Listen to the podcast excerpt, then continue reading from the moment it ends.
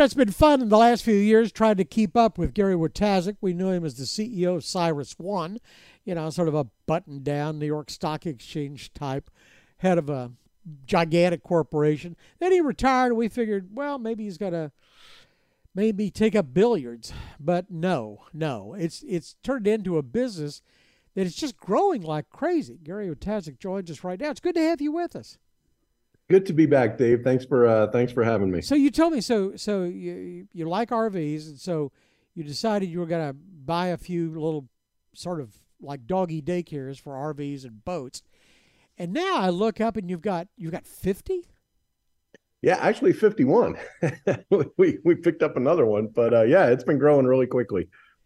I mean, these are enormous. I mean, if you think about someplace that can house a whole bunch of RVs or, or big, big boats, it has to be an enormous location. What are you doing? Are you are you rolling up? Are you buying existing ones? Are you building new?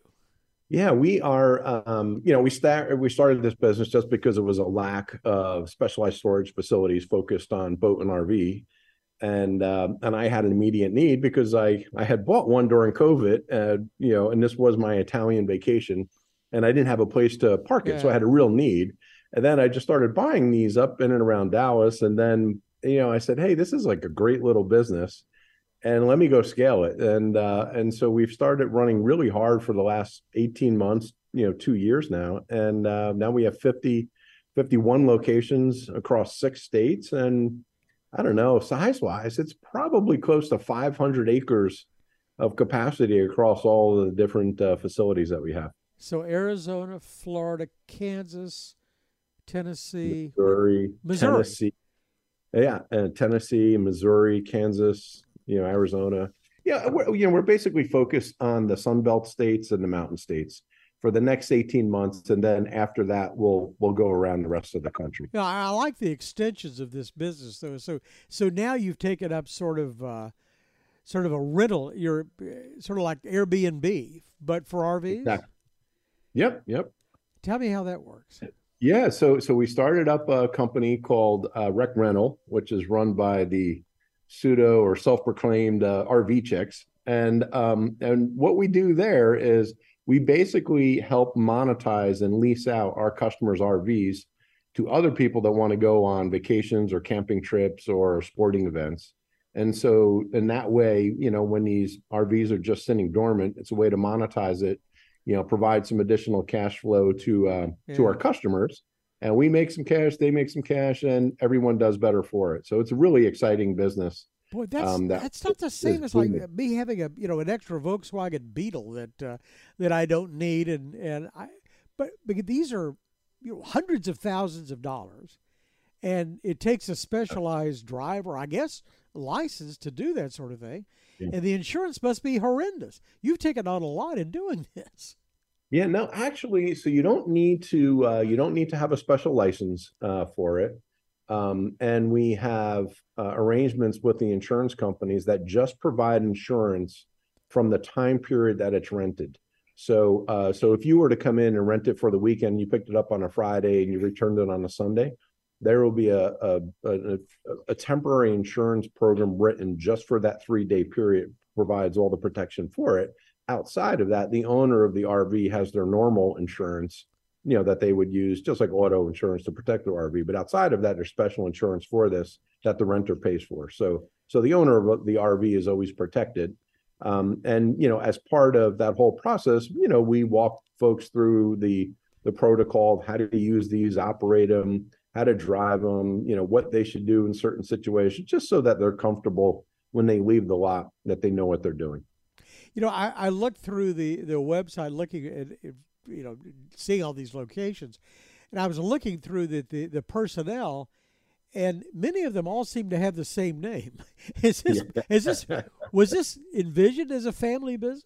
No, so so it wasn't originally, right? Um, but um, originally it was just I, you know, I was retired and and I was kind of getting bored, uh, bored of going fishing. Right, there's not enough guys my age that had a lot of free time, and so I wasn't able to do as much fishing as I'd like. And I started this, and then my oldest son was with me um, you know, during COVID, and uh, you know, he was an actuary uh, working at PwC, and so it wasn't it wasn't difficult to convince him to to give up that role to kind of help me launch this. And then over time, my other kids saw you know what we are doing, having a lot of fun, but you know what they recognized was that the opportunity in terms of being able to learn something from the ground up uh, is enormous, right? And so, so it's this business is like, in as much as it's so successful financially, uh, we're actually growing faster than I did at CyrusOne.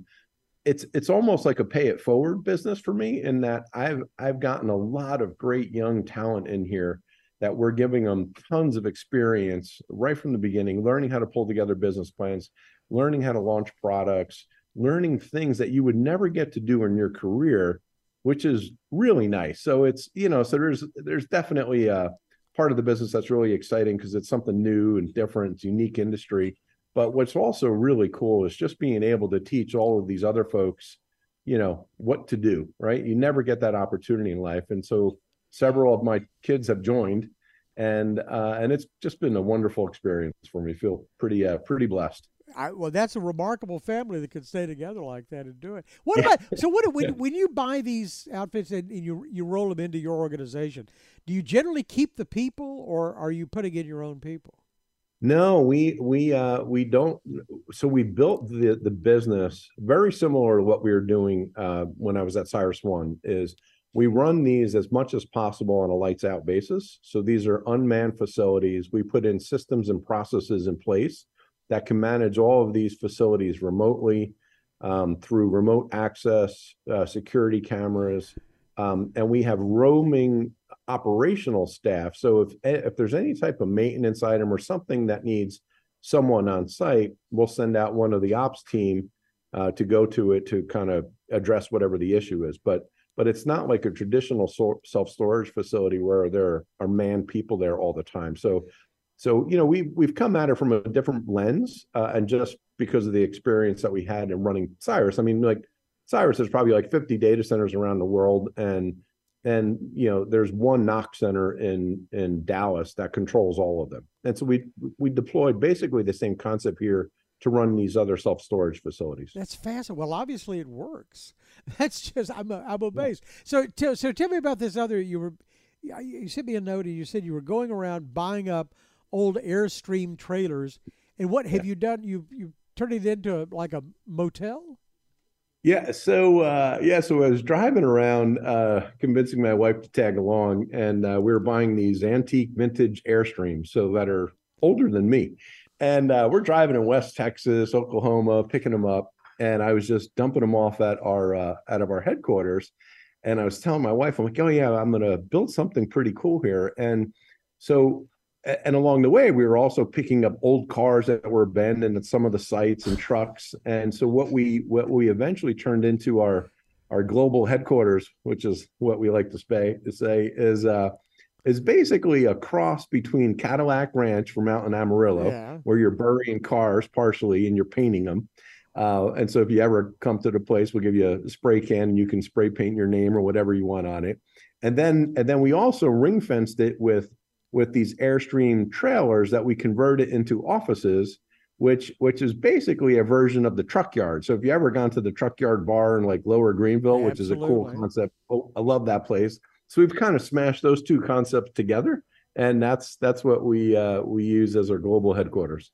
I see. I see. Well, so is the idea that ultimately you maybe you turn these into rental units? That's it seemed like no, no, we, no. They are all turned into actual offices. Oh, so okay. our staff occupy each each of those. So depending on the size, there's either you know two up to four people that live or work out of these these converted airstreams that we've converted to offices. Well, this so ought to be pretty easy to spot for the road. Where where it, is it? Cool. Yeah, yeah, no, we're in uh, in Wylie, right near uh, Lake uh, Ray Hubbard and you know Lavon Lake out, you know, so probably about as the crow flies, maybe 20 miles, you know, northeast from downtown Dallas. So you ought to be a good economic indicator, I guess. Eh, you know, that's that's an expensive, a, a big boat or an RV oh, is an expensive thing to have and to maintain and to buy fuel Absolutely. for. So tell me about the economy from your standpoint. Yeah, so so that so you know it's really interesting. I mean, um, so boat and RV sales have been just off the charts for for years, all through COVID. You couldn't get one, right? And then what happened starting last year is interest rates started increasing, um, you know, sales started uh, falling just because they become more more costly now to to finance. So as of the first quarter of this year, RV sales are down 50% from where they were last year. But what was nice about it from from our perspective is that the the the amount of storage capacity required is really steady. It's not really that impacted by RV sales as much. And so our sales have been increasing pretty spectacular. I mean, we've been on record sales for the last four or five months. So in spite of kind of a backdrop in the industry that really had RVs, you know, really slowing down dramatically, um, our sales have been doing very well. Well, I, I can't wait to check back in six months and see if you've doubled in size again. Uh, That's the game plan. I like your. I think you're you, you got a great idea of a retirement. RecNation is the uh, retirement vehicle for Gary Wojtaszek, the uh, chief camper and founder. And it's always good to catch up with you. Thanks for the time. Yep. Great for having me on again, Dave. Good, uh, good catching up. Thanks. For more of our conversation, go to krld.com slash CEO. I'm David Johnson, News Radio 1080 KRLD.